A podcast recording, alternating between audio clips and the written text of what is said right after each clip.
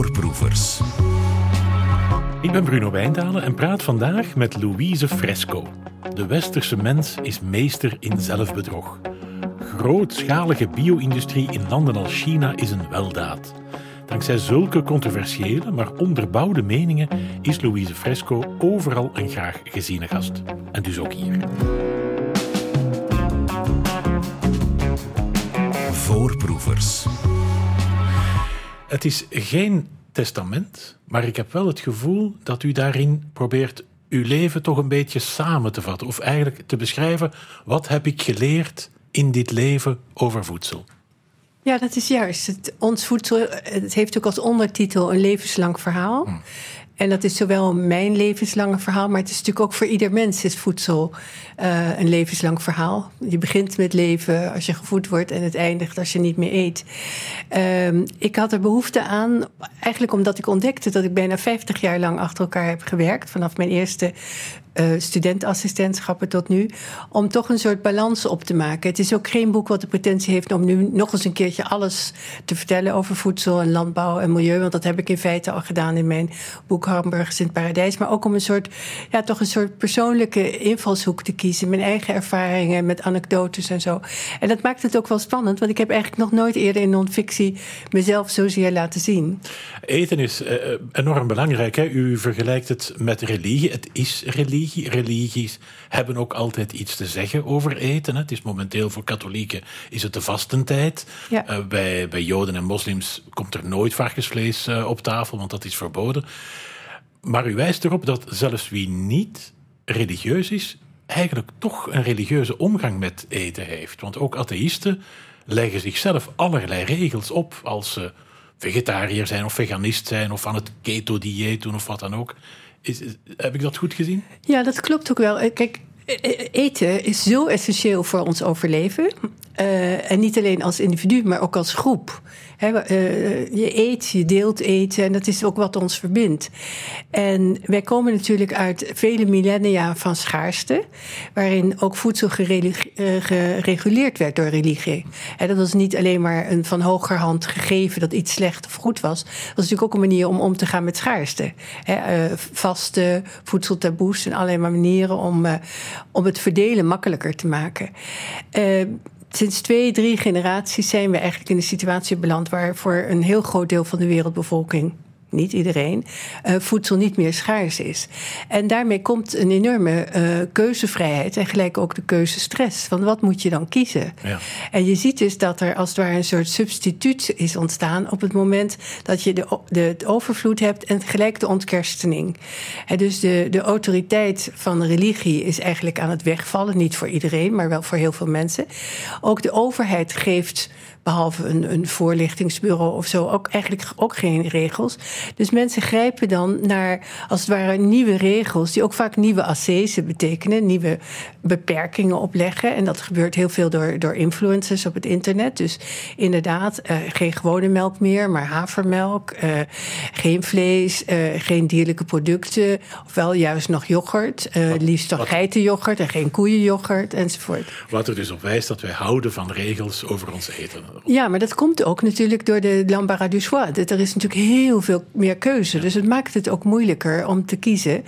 En we weten natuurlijk nu nog veel beter dan, dan een paar generaties geleden dat voedsel ook iets zegt over gezondheid. Hè, of je hele voedselpatroon. Dat wordt nog alles vertaald door die uh, sociale media in dat bepaalde producten goed of slecht zijn. Dat is niet mijn opvatting. Mijn op- afgezien even van of dingen vervuild zijn enzovoort. Het gaat natuurlijk om het hele patroon. Dus er, er wordt voortdurend als het ware geholpen en soms met hele extreme middelen. Denk aan sapvasten, om toch iets van die, uh, die relatie met gezondheid vast te leggen. En nu, de laatste tijd, is het ook heel sterk dat voedsel ook direct uh, moet toeleveren aan schoonheid. He, dus, dus, die link uh, ook nog, hè? He, die link heb ja. je dus ook. Dus voedsel wordt ook weer ontzettend belast. Op een andere manier dan vroeger met allerlei voedseltaboes. Het, is, het wordt er niet makkelijker op geworden. Ik praat met Louise Fresco over haar boek Ons Voedsel. Een persoonlijk boek is het voor u, dus ik zal in ruil ook uh, persoonlijk zeggen hoe wij eten thuis. Ja. Dus wij, wij eten zoveel mogelijk biologisch, lokaal mm-hmm. gekweekt. Mm-hmm. Een, een korte keten dus eigenlijk, hè, met heel veel groenten, elke week een stukje vis. Ook wel wat gevogelte, haast nooit rood vlees. Ik bak ons eigen brood met meel van een, een boer ja. die het uh, twee kilometer verder uh, tarwe en oude soorten zoals spelt enzovoort opnieuw uh, probeert aan de man te brengen. En wij doen dat voor onze eigen gezondheid en omdat we denken dat we de planeet mee da- daarmee uh, vooruit helpen. Zeker als iedereen dat zou doen. Zijn we goed bezig? Nou, ik denk dat het heel verstandig is, A, om überhaupt bewust met eten om te gaan en niet slordig en ondoordacht. Mm-hmm. Uh, u bent wel een uitzondering, denk ik, als, als gezin, als huishouden. Dat doen niet zoveel mensen. En er zijn natuurlijk een aantal dingen die niet iedereen zich kan permitteren. Hè, de korte keten is natuurlijk ook vaak veel duurder, maar je moet ook tijd hebben om ja. dingen te doen. En een van mijn grootste zorgen is dat juist mensen in lagere sociaal-economische klassen zich allerlei dingen niet kunnen permitteren, omdat ze vaak heel, uh, heel erg on- onder druk staan. Hè? Een, een eenoudergezin waar de drie kinderen uit school komen. Ja, die zet je op de bank en die geef je een stuk pizza. Uh, moet je alles uit die korte keten halen? Uh, nee, je kunt ook zeggen van dat is een afweging. Want als ik mijn boontjes haal uit Ethiopië, zorg ik ook daarvoor werkgelegenheid. Dus uh, het, het hele probleem met duurzaamheid en, en bewustzijn over voedsel is natuurlijk toch dat het altijd een kwestie is van, van welke waarde laat je het meeste wegen. Uh, ik kan me heel goed voorstellen dat je hier, als je ook toegang hebt tot een boer die zijn tarwe nog zelf produceert en zelf maalt, Uh, dat het heel aantrekkelijk is om zelf brood te bakken. Ik ben een groot fan van zelf brood bakken. Uh, dat, ik heb zelfs een plaatje van een brood ook opgenomen in mijn boek. Uh, dus dat is heel aantrekkelijk. Maar wij kunnen ons dat natuurlijk ook permitteren. En uh, waar ik voor waken wil, is dat we dat patroon gaan opleggen aan iedereen. Het is, dus, zijn, het is niet uitbreidbaar naar iedereen. Nee, het is niet opschaalbaar, zoals dat technisch ja. heet. En er zijn natuurlijk ook dingen die je niet zou kunnen krijgen lokaal. Hmm. He, wat doe je met je koffie, je citroenen en je thee enzovoort? Dat, dat blijft natuurlijk ja. een probleem. Dus je moet altijd goed afwegen. Het kan me best voorstellen dat je zegt als regel van, nou, we proberen een belangrijk deel van onze calorieën uit België te halen of uit Europa te halen. He. Ik zou de grenzen natuurlijk niet zo makkelijk bij een land leggen, want dat is natuurlijk arbitraire grenzen. Ja. Maar ik denk wel dat de trend nu is dat Europa probeert wat zelfvoorzienender te worden. En dat lijkt me op zich geen, geen slechte zaak. Blijft wel staan dat er natuurlijk toch grote gebieden in de wereld zijn die ook niet al hun voedsel kunnen verbouwen. Hè. Het voorbeeld is natuurlijk China, wat relatief weinig landbouwgrond heeft voor één komma vier miljard mensen. Dus die zijn afhankelijk van import van voedsel. Geldt ook voor grote delen van Afrika, hoewel daar het potentieel voor productie veel groter is dan in China. Ja, het heeft natuurlijk ook te maken met wat we willen eten. Hè. Dus ja, de, de, de groenten die vlak bij ons uh, uh, groeien, daar zijn we op een of andere manier toch wel mee opgegroeid. Hè, met de witloof en de bloemkolen en de uh, aard, aardappelen. Ja, maar je hoeft ook geen avocado te eten om gelukkig te worden natuurlijk, hè? Nee. Uh, maar laat ik nog wel even, even terugkomen op dat rood vlees. Want u zegt ja. uh, geen rood vlees. Ja. Um, Dat begrijp ik. Er zijn natuurlijk wel wat zorgen over, over als je heel veel rood vlees zou eten, dat dat niet zo gezond is. Dat is overigens de wetenschappelijke uh, evidentie daarvoor is niet zo sterk. Maar je moet je wel realiseren dat een belangrijk deel van de, van de landbouwgrond echt niet geschikt is voor akkerbouw, maar voor grasland. En op dat grasland, als je dat wil gebruiken, Uh, dan zul je daar dieren op moeten laten grazen. Er is geen andere manier om de vegetatie om te zetten in iets van kwaliteit voor de mens. Uh, dus als we helemaal weg zouden doen met alle dieren, dan hebben we natuurlijk toch een probleem. Want dan is, wordt het heel erg moeilijk om ons met alle eiwitten te voeden. Maar ik heb altijd begrepen dat de eiwitten die in het uh, kweken van die koeien gaat, dat die eigenlijk perfect voor menselijke consumptie zouden. Nou, dan moeten we even twee dingen uit elkaar halen. Ik heb het over grasland. En dat, die, dat, uh, dat gras kunnen wij mensen niet eten. Nee, dat dat, daar missen we alle enzymen voor. Ja. Wat koeien en trouwens ook schapen en geiten en herkauwers kunnen, is dat gras omzetten in hoogwaardige eiwitten. Ja. En ook trouwens gecombineerd met een aantal vitamines en mineralen zoals ijzer. Daarnaast is het natuurlijk zo dat in de huidige intensieve veeteelt we heel veel veevoerder importeren. En een deel daarvan wordt ook ge, geproduceerd op grond die heel goed voor akkerbouw, dus menselijke consumptie bedoeld is. Hm. Dus uiteindelijk zie ik een situatie ontstaan waar we daar waar we akkerbouwgrond hebben, moeten we ook geen vee voor produceren, maar voedsel voor mensen. Inclusief alle bonen die we nodig hebben voor onze eiwitten. Maar daar waar dat niet kan, waar het grasland is, zul je toch iets met dieren moeten doen. Ook al omdat je dieren wil gebruiken in een soort circulaire constructie, waarbij ook bijvoorbeeld voedselafval en ook, hè, bedoel, neem die tarwe, uh, en daar blijft heel veel van die tarwe over als je die korrel weghaalt. Nou, die, die tarwestengel en dat blad, die wil je eigenlijk ook goed gebruiken. Kun je voor een deel onderwerken, dan heb je weer meer koolstof in de bodem, maar je kunt het ook aan dieren geven. Ja. Dus je moet het in zijn totaliteit bekijken. En als je het aan dieren geeft, dan uh, uh, kun je ook zeggen, nou, af en toe een stukje rood vlees houdt ook het ecosysteem in stand. Vanaf nu één keer per week rood vlees. Ja.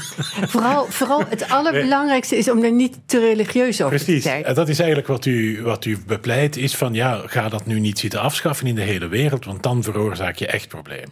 Nee, en dan, kijk, uh, er is natuurlijk een, toch een belangrijke groep mensen op de wereld. Uh, die, die niet voldoende eiwitten krijgt. En mineralen enzovoort. Hè. Dus als je eiwitten en mineralen bij elkaar neemt, is dat twee miljard. Dat is toch een kwart van de wereldbevolking. Hè? Uh, maar bovendien heb je ook groepen die uh, wel degelijk met name uh, hoge eiwitconsumptie nodig hebben, plus ijzer enzovoort. Dat zijn zwangere vrouwen, vrouwen die de borst geven, oudere mensen en opgroeiende kinderen. En die groepen wil je van zo hoog mogelijke kwaliteit eiwit uh, voorzien, met name ook oudere mensen. En vergeet de vergrijzing niet, want die maagjes worden kleiner naarmate je ouder wordt.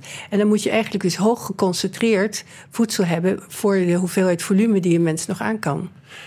Uh, wij zijn natuurlijk ook heel erg voor de, de lekkere verse tomaat in het seizoen. En uiteraard merken we telkens als we naar het zuiden van Europa gaan dat de tomaten daar lekkerder zijn. Ja, dat is, dat is als we daar dubbel blindproeven op doen. Is dat dan niet meer waar? Niet. Nee, dat kunt u niet onderscheiden. En u, maar goed. Nog, nog, u maakt het nog sterker. U zegt tomatenpuree is een wonder van mondialisering. Tomatenpuree, hè? Ja, niet ja, ja. de verse tomaat. Absoluut, absoluut. Want, want uh, gebruik, je gebruikt voor die tomatenpuree eigenlijk de afvaltomaten die je niet meer op op de markt kunt brengen, waar een, een, een budget in zit of zoiets dergelijks.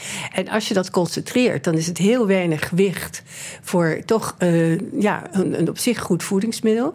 Dat wordt in, uh, in ontwikkelingslanden vaak heel uh, intensief gebruikt, omdat men daar geen tomaten heeft. Want het is heel moeilijk om in de tropen goed tomaten te verbouwen. Dus dat, je moet je neus niet voor optrekken voor dat soort uh, dingen. En dat is ook vaak het tegenintuïtieve van, uh, van voedsel. Mijn hele boek staat vol met, met contra-intuïtieve ja. voorbeelden. Inderdaad. Ook als het gaat over lokaal eten. Want veel van wat wij lokaal eten was niet altijd lokaal. De aardappel, dat is bekend, die uit Zuid-Amerika komt. En komt uiteraard ja. ook. Uh, maar zelfs de appel, begrijp ik, is niet absoluut, een, een West-Europees uh, nee, nee, land. Nee, nee, nee. Die komt heel, heel erg oorspronkelijk komt die als een piepklein besje uit China. Maar um, op de grens van China en Kazachstan, de vroegere Sovjet-Unie, daar is een gebergte wat alleen maar bedekt is door appelbossen. Het, het, het, het is ook een prachtige naam, want het heet het Tjinsan-gebergte en dat is ook het hemelse gebergte. En van daaruit zijn die appels, en dat is ook nog, ik leg dat in mijn boek uit, genetisch heel bijzonder, want alle appels zijn eigenlijk anders, is die verspreid over, uh, over de wereld. Um, dus er is dus ook heel alle, weinig. Alle appelrassen zijn terug te voeden op een, voeren op een oorspronkelijke ja, appel uit die... Ja, en het natuur. Bijzondere van die appel is dat iedere appel is uniek, genetisch uniek. Dat, ja, dat is even te ingewikkeld om nu uit te leggen, maar uh, daarom is dus ook iedere appel die weer later is uitgeplant via de zaadjes, uh, ja, levert een unieke appel op. Uh, en daarom zijn er ook zo ontzettend veel appelrassen. En kan je dus niet zeggen wat het bekende gezegd is, ik denk ook in Vlaanderen, de appel valt niet ver van de boom. Dat is dus botanisch onzin. maar, maar, dat geeft, maar eigenlijk heel veel, het gaat nog veel verder. Want het is niet alleen de appel en de aardappel uh, en zelfs de tarwe. Hè? Vergeet niet, de tarwe komt uit Noord-Syrië en, en Zuid-Turkije. Dus we hebben, uh, of twee stromenland destijds natuurlijk. Ja. Hè? Dus we hebben eigenlijk heel weinig in Europa, hè, wat wij noemen domesticeren, dus zeg maar het... het, het, het temmen van de botanische eigenschappen. Het is eigenlijk nauwelijks iets wat uit Europa komt. Dus sowieso voeden wij ons met exoten. Dus dan kan je nu wel zeggen het is lokaal voedsel, maar dat is natuurlijk eigenlijk heel recent. Maar nog sterker is het feit dat eigenlijk alle uh, nutriënten, dus de voedingsstoffen die erin zijn, die komen natuurlijk uit, uh, uit bemesting of bemesting door dieren of door kunstmest. Maar die zitten ook in een enorme grote wereldwijde cyclus uh, die ook helemaal niet lokaal is. Is het niet mogelijk om dat lokaal te houden? Nou, ja, je zou een aantal dingen... Maar, maar dan nog, de, de, hè, er zijn dingen die door water en, en door de lucht... Hè, neem, neem uh, je, je koolstof, je C O twee bijvoorbeeld... Hè, uh, dat, dat, dat is deel van het fotosyntheseproces. Dat zit overal en je kunt niet zeggen... ik wil nu boven België dat stukje C O twee vasthouden. Dus het is ingewikkeld. Louise Fresco, over uh, Ons Voedsel zijn we aan het praten... en uh, U, u schuwt de controversiële stellingen niet. En een van de meest verrassende dat ik las... was dat de dieren in de intensieve landbouw... een beter leven hebben dan dieren in de extensieve landbouw. Dat moet u doen. Ja, en vooral in de, in de natuur ook. Hè? Dus um, kijk, wij hebben het idee dat de natuur harmonieus is. Ja. Uh, en dat als dieren, dieren vrij kunnen rondlopen... en uh, uh, als het ware tussen de bloemen en de, de planten kunnen, kunnen zijn... dat het dan paradijs. Beter met ze gaat. Maar dat paradijs, dat is natuurlijk een artificieel beeld. Het paradijs heeft niet alleen nooit bestaan... maar als je goed kijkt naar wat er in de natuur gebeurt... dan is het een strijd op leven en dood. Hm. En de meeste dieren in de natuur of in hele excessieve situaties... die zijn voortdurend bezig om naar voedsel te zoeken.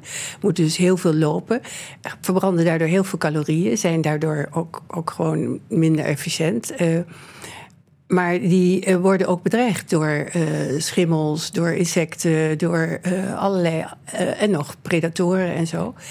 En dat geldt trouwens ook voor planten. Hè? Dus het is één hele grote strijd, het ecosysteem.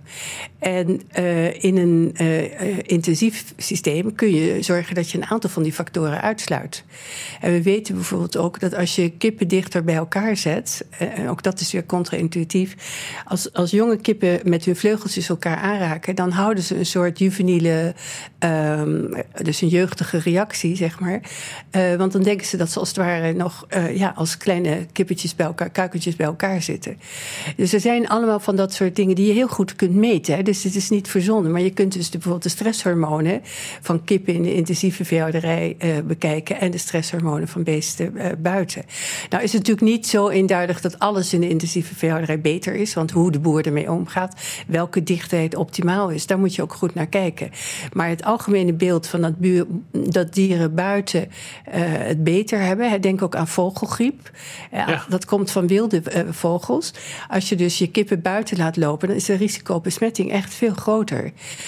En, en dus het, het gaat mij ook om een beetje het, het debunken... het als het ware onderuit halen van die simplistische tegenstelling... dat alles in de natuur goed en harmonieus is. Het is gewoon heel erg hard werken... en de overlevingskans van dieren is, uh, uh, is niet groot. Dat zie je ook als we naar natuurbescherming gaan... dan. Ja, dan bijvoorbeeld, uh, we hebben de gestreepte uh, pad of zo, of kikvorst, die we allemaal heel erg leuk vinden, graag willen beschermen. Als het even twee weken droog is, dan liggen al die beestjes zielig op hun rug in de droge modder. En dan is gewoon, uh, ja, die, die hele generatie is weg. Ja, ja. Ja, maar daar doen we het niet met opzet. We hebben de intensieve landbouw. Nee, natuurlijk. Maar, nee, maar dat bedoel ik. Dus de natuur doet het ook niet met opzet. Hè? Ja. Het is niet zo dat de natuur boze bedoelingen heeft. Maar de natuur is natuurlijk een strijd tussen allerlei soorten. Om schaarse ruimte, licht, voedingsmiddelen. Ja, en nog in de categorie Louise Fresco maakt vrienden. Uh, de westerse mens is meester in zelfbedrog, schrijft u. Ja, ja in een aantal opzichten wel. Op welke manier bedriegen wij onszelf dan? Nou, met, met dat soort beelden. Dus bijvoorbeeld van de natuur is een paradijs. Ja. Maar ook dat uh, sommige dingen heel, uh, heel erg goed zijn voor je. Uh, we willen ook vaak dingen niet zien. Hè. We willen ook niet zien hoe wij onderdeel uitmaken van de wereld. We denken ook dat we beslissingen kunnen nemen voor uh, ja, onze eigen gemeenschap, ons eigen land. Terwijl we natuurlijk met honderdduizenden uh, verbindingen aan anderen uh, vastzitten. Het heeft eigenlijk geen zin om op, uh, op schaal van België of Nederland beslissingen te nemen. Nee, ik denk in ieder geval op schaal van Europa. Uh, omdat dat ook toch een, een soort handelsblok is. Maar het, het belangrijkste is denk ik dat we gewoon goed nadenken. En zelfstandig nadenken. Dat je je ook niet uh, laat beïnvloeden door, uh, door commercials, door, door reclame. Hè? Ik bedoel, als je dus een pak melk koopt... en er staat een, een lachend koetje op en een klaproosje... dan denk je dat het goed is. Ja. Dat is zelfbedrog. Dat is natuurlijk niet per se goed. Het is ook niet per se slecht. Maar we denken dat het beter is als er een klaproos op staat. Laten we het over één ding toch al meteen eens zijn. Ik bedoel, laten we zeggen, uh, niet alleen wij twee, maar iedereen die een beetje nadenkt. Uh, het Amazonewoud, dat moet toch beschermd worden? Ja, maar het is wel goed om je te realiseren dat het Amazonewoud um, eigenlijk al heel lang in gebruik is. Uh-huh. He, we weten dat enkele duizenden jaren geleden uh, Indianen daar ook landbouw bedreven. Dat kunnen we zien omdat je op sommige plekken uh, ziet uh, sporen van, uh, uh, van houtskool bijvoorbeeld. En ook uh, dat ze uh, grond uit de rivier hebben gehaald en daar de terrassen mee verhoogd hebben. Dus het is niet een onverstoord woud. Het is wel in zijn biodiversiteit uniek, omdat het eigenlijk het enige grote woud is wat helemaal nooit last heeft gehad van ijstijden. Of althans niet in, in de, de, de miljoenen jaren van hieruit teruggerekend ja. voor, voorlopig. Hè? Dus in die zin is het wel bijzonder. Tegelijkertijd moet je ook zeggen, uh, het is niet, niet zo dat dat woud Uh, ongelooflijk bedreigd wordt. Dat denken heel veel mensen. Ja, natuurlijk. Je hoort de hele tijd berichten over ja, maar dan, hoeveel ook daar moet je dus even goed kilometer. kijken. Ja, kijk, er wordt natuurlijk wel dichtgekapt. En onder de laatste, de een na laatste regering, Bolsonaro, is natuurlijk ook die controle erg afgenomen. Maar het is niet zo dat zo'n woud zich niet kan herstellen. Dat is het, de denkfout. Hè. Uh, zeker als er omheen nog woud is en er wordt een stuk uh, uh, gekapt, dan weten we dat eigenlijk de biomassa vrij snel weer op peil is. Biodiversiteit duurt wat langer, maar binnen een eeuw of zo heb heb je eigenlijk dat woud weer terug. Ja. Dat is op schaal van natuur en, en de aarde is dat dus heel erg snel. En ook is het zo dat de, de meeste productie van veevoer, hè, waar, waar natuurlijk de zorgen over zijn, hè, Amazonewoud is gelijk hamburgers. Ja. Dat komt dus die, dat veevoer komt niet uit het Amazonewoud. Dat komt uit de, de savannegebieden die daarnaast liggen. Je kunt erover praten of die, hè, de Cerrado heet dat. Dat zijn uh, gebieden die eigenlijk pas een paar decennia in gebruik zijn. En daar kun je dus heel goed veevoer verbouwen. De vraag die natuurlijk blijft is wat we aan het begin hadden, van wil je überhaupt akkerbouwgrond uh, gebruiken voor veevoer? Maar het is niet zo dat dat in de Amazone gebeurt. Dat heeft er ook mee te maken dat als je zo'n woud kapt, dan heb je ontzettend veel wortels. Je kunt daar niet mee mechaniseren. De bodem is vaak heel dun. Dus het, dat is helemaal niet de beste plek om uh, akkerbouw te bedrijven. Maar waarom wordt er dan zoveel gekapt?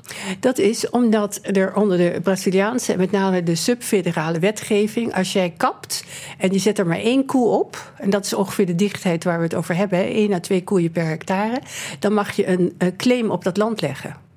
Het is eigenlijk een manier van eigendomverwerving. Ja, ja of in ieder geval uh, gebruiksverwerving, hè, usufruct dus. Ja. En als je dat niet weet, dan denk je van ja, waarom zijn die mensen aan het kappen? Maar er zit dus een logische, althans enigszins logische uh, kant achter. En dat moet je dus met wetgeving aan, uh, uh, aanpakken. Tegelijkertijd is natuurlijk wel de discussie van moet je die soja uit Uh, uit Brazilië, het grootste deel van die, die soja die gaat naar China trouwens, niet, niet, niet naar Europa. Um, ja, moet daar niet op den duur ook een discussie over. Maar China is totaal niet in staat om zijn eigen veevoer te verbouwen. Um, en wij kunnen dus als Europa denken van vingertje omhoog, dit mag niet. Maar zo simpel ligt dat natuurlijk niet. De Chinezen uh, zijn nog in een fase dat ze echt meer dierlijke eiwitten willen. Dat zal dus ergens vandaan moeten komen. Louise Fresco, bijna terloops. In uw boek Ons Voedsel onthult u de rol van de hongersnood in Biafra in uw persoonlijk leven in de, in de jaren zeventig. Hoe zat dat? Ja, dat is, uh, dat is waar. Dat is een, een persoonlijke drijfveer geweest om ook inderdaad uh, landbouw en voeding te gaan studeren. Uh, ik woonde destijds in Brussel, moet ik erbij zeggen. Ik heb tot mijn achttiende in Brussel gewoond. En daar hadden mijn ouders een abonnement op, uh, op Le Paris. En ik zag daar voor het eerst die foto's van die, uh, ja, die kinderen met uh, dikke buikjes, rood haar. Kon dat natuurlijk helemaal niet goed plaatsen. Maar het drong op een gegeven moment tot mij door dat dat een menselijk gemaakte hongersnood was. En dat zette mij toch heel erg aan het denken van wat wil ik eigenlijk met mijn leven. Ik kwam van een familie waar uh, ja, meisjes eigenlijk geacht werden uh, kunstgeschiedenis of talen of muziek te gaan studeren. Maar ik uh, gooide, zoals het in Nederland heet, de kont tegen de krip. En ik zei van nee, ik ga landbouwwetenschap doen. Want eerst wou ik eigenlijk medicijnen doen, hè, een soort Albert Schweitzer gevoel. Ja. Want je denkt, ja, kinderen beter maken. Maar toen dacht ik, ja, maar als ik ze beter maak en ze hebben niks te eten, dan is dat ook geen goede oplossing. En zo ben ik eigenlijk dus geheel, want ik kom helemaal niet van een boerenachtergrond, uh, ben ik gewoon naar Wageningen gegaan. Uh, ik had bij wijze van spreken achteraf ook in Leuven kunnen studeren, maar dat, ja, dat lag niet in, uh, voor de hand. En ben ik eigenlijk datgene gaan doen wat ik op mijn zestiende ook dacht te doen. Namelijk toch me heel erg mee leven wijden aan voedsel en landbouw. Dat is eigenlijk een, een emotioneel moment, hè? Want het is uh, voor iedereen moeilijk om naar kinderen te kijken die aan het sterven zijn van de honger. Maar zeker als je, als je jong bent, zestien ja. jaar. En dat emotionele, zit dat nu nog in u in? Of bent u volledig, is dat volledig vervangen door kennis, feiten, wetenschap? Oh nee, dat emotionele blijft natuurlijk altijd. Uh, en ik heb natuurlijk nog veel meer gezien. Want ik was ook uh, voor een deel in de Sahel tijdens die grote hongersnood in negentien vierentachtig. Hè, met die grote droogte. En ik heb natuurlijk veel vluchtelingenkampen gezien. Uh, veel ja, mensen in zeer mensontwaardige omstandigheden. Maar die emotie laat je nooit meer los. Alleen mijn geluk is geweest in zekere zin ook dat ik er daarnaast ook vorm kon geven aan de, aan de gedachte van we moeten hier iets aan doen. En je leert natuurlijk wel. Kijk, als je zestien bent, denk je dat je de wereld kan veranderen. Als je dat op je zestigste nog denkt, dan is er iets ernstigs aan de hand. Maar je leert natuurlijk wel de bescheidenheid en, en ook te zien dat heel veel dingen via heel veel stappen gaan. Maar dat gevoel heb ik nooit verloren. En het is ook toch belangrijk om te willen de wereld veranderen. Want ik denk dat u, en dat blijkt ook uit het boek, heel veel over de toekomst uh, nadenkt. Hè? Dus heel, heel simpel, we, we zijn nu met acht miljard en we steven af op tien miljard mensen. Ja. Uh, daar wordt heel veel, vaak over gezegd, dat zijn er te veel. Dat, krijg, dat komt niet goed, de wereld is daar te klein voor. Die krijgen we niet gevoed. Wat is uw standpunt? Die kunnen we heel goed voeden, zelfs met de huidige technieken. Maar ik denk ook dat er technologisch nog heel veel aankomt. Denk bijvoorbeeld aan het gebruik van bacteriën om uh, bepaalde bronnen om te zetten in hoge kwaliteit a- eiwit. Maar zelfs met de huidige kennis kunnen we dat doen. Het probleem van de voedselproductie is eigenlijk vooral een probleem van de koopkracht en van armoede. Hm. En dat betekent eigenlijk dat je ook moet aansturen op economische ontwikkeling. En in zekere zin heeft die uh, vermalendijde globalisering, hè, mondialisering waar iedereen zo boos op is, ook heel veel goeds gedaan. Want het heeft ook in een land als India bijvoorbeeld het mogelijk gemaakt voor mensen om uh, economisch te groeien. Uh, om nieuwe sectoren te ontwikkelen, waaronder de hele informatietechnologie sector. Dus ik denk dat je eigenlijk moet zeggen, de oplossing is, is een verantwoorde, zo duurzaam mogelijke economische groei. Waarbij we ook de middelen kunnen inzetten voor de landbouw. Om het ook zo te doen dat we niet verder meer land moeten ontginnen. Hè, want dat is de grote tragiek van, van arme mensen. Die hebben zo weinig middelen en zo weinig kunstmest dat ze telkens een nieuw stukje moeten ontginnen. Dat is met name in Afrika het probleem. Maar we kunnen heel goed de wereld voeden op een, op een gezonde manier. En ook op een duurzame manier. Maar dat gaat niet automatisch goed. Want de meeste landen hebben gewoon geen goede landbouwpolitiek. En niet, vol- en niet iedereen heeft voldoende geld, want daar gaat het dan vaak over. Nee, maar je kunt natuurlijk je wel afvragen of al die uh, decennia van ontwikkelingshulp wel echt op de goede manier zijn gebruikt. En of je nu niet als de bliksem moet zeggen tegen de Wereldbank en tegen de E U, hè, grootste gever van ontwikkelingshulp, concentreer je nu op een paar dingen die we goed kunnen doen, waarvan één is zorgen voor een duurzame voedselproductie. En u, u we hebben het gezegd, u bent niet tegen de intensieve veeteelt, want dat heeft, uh, heeft zijn voordelen, maar tegelijkertijd bent u zelf zo goed als vegetariër. Ja, ja, en ik heb er ook wel mee geworsteld. Want ik vind eigenlijk uh, wetenschappelijk gezien dat ik, dat ik ook af en toe vlees moet eten. Nog niet eens voor mijn eigen gezondheid, maar ook voor dat evenwicht. Alleen het is net als, denk ik, met u aan het begin. Uh, het toverwoord is toch matiging, hè? En gezonde mensen, uh, volwassen mensen, hebben eigenlijk heel weinig vlees nodig. Uh, inderdaad, één keertje per week een klein stukje, klein stukje vis. Maar ik bedoel, aan vis kleven net zoveel problemen als aan vlees. Hè. De, ook qua vervuiling, qua eiwit. En vissen moeten ook gevoed worden als ze uit de aquacultuur komen. En uit het wildvis is ook een probleem. Dus het gaat er vooral om, Uh, ook op het niveau van je eigen huishouden. En dat geldt ook voor de, voor de luisteraars. Verspil zo weinig mogelijk voedsel. Dat is je grootste bijdrage aan de duurzaamheid. Maar niet iedereen hoeft vegetariër of veganist nee, te worden. Nee, absoluut niet. En je moet ook altijd het in proportie zien. Uh, als je de keus maakt om vegetariër of veganist te worden, moet je ook niet denken dat dat enorm veel verschil gaat maken. Uh, want alleen al de hele E U is natuurlijk maar verantwoordelijk voor, voor minder dan tien procent van de C O twee uitstoot in de wereld. Hè? Dus als je als individu vegetariër wordt omdat je denkt van dat is, is goed voor de broeikasgassen, dat is natuurlijk maar een heel kleine fractie. Als, uh, als we natuurlijk weten dat eten cultuur is en dat we zo graag vasthouden en zo weinig graag veranderen, hoe verklaart u dan dat jongeren toch vaak helemaal anders eten dan hun ouders? Maar absoluut, maar eten is, is cultuur. Maar cultuur verandert ook voortdurend. He, denk aan, aan onze telefoons, aan, aan de manier waarop we ons kleden, onze auto's. He, dus het is helemaal niet zo dat wat de boer niet kent, lust hij niet. Dat is ook zo'n verkeerde, verkeerde uitdrukking. Het verandert heel erg. Maar het blijft cultuur en het blijft ook identiteit. Dus juist jongeren die een, een haverlatte, flat, white, huppeldepup willen bestellen, die drukken daarmee uit van ik ben anders. Mm. En ik behoor tot een groep. Dus daarom is, is de relatie identiteit, cultuur, voedsel zo'n hele duidelijke. Maar dat betekent niet dat het allemaal in concreet uh, of in, in, in beton is gege- gegoten. Helemaal niet. Het is eigenlijk heel, heel fluctuerend en misschien zelfs in iemands leven zelf ook. Oh, absoluut, absoluut. Want je wordt op een bepaalde manier opgevoed door je ouders. Dan als student ga je bepaalde dingen doen. Dan krijgen mensen gezinnen en dan gaan ze toch weer wat, wat veranderen. En als mensen ouder worden, dan gaan ze ook misschien bepaalde dingen weer kiezen. Dan kiezen ze bijvoorbeeld voor de recepten van vroeger, van hun ouders. Hoe, hoe kijkt u eigenlijk naar de toekomst? Want uh, oké, okay, misschien is er... U zegt, er is een kans dat we voldoende voedsel hebben voor de, voor de bevolkingsgroei die dat er uh, nog aankomt. Maar bent u positief tegenover de toekomst? Want dat zijn we doorgaans niet. Hè? De toekomst ja, ik is... ben wel positief. Omdat ik zie gewoon, uh, als je terugkijkt in de geschiedenis, dan hebben we ontzettend veel geleerd in de laatste twee eeuwen. Hè? Vergis je niet, uh, zelfs honderd jaar geleden was meer dan de helft van de wereldbevolking onder voet. Dat is nu nog maar elf procent. Dus we kunnen heel veel dingen leren. We kunnen ook echt nieuwe technieken inzetten. Ik bedoel, ik ben natuurlijk een wetenschapper, dus ik kijk ook van wat er technologisch kan.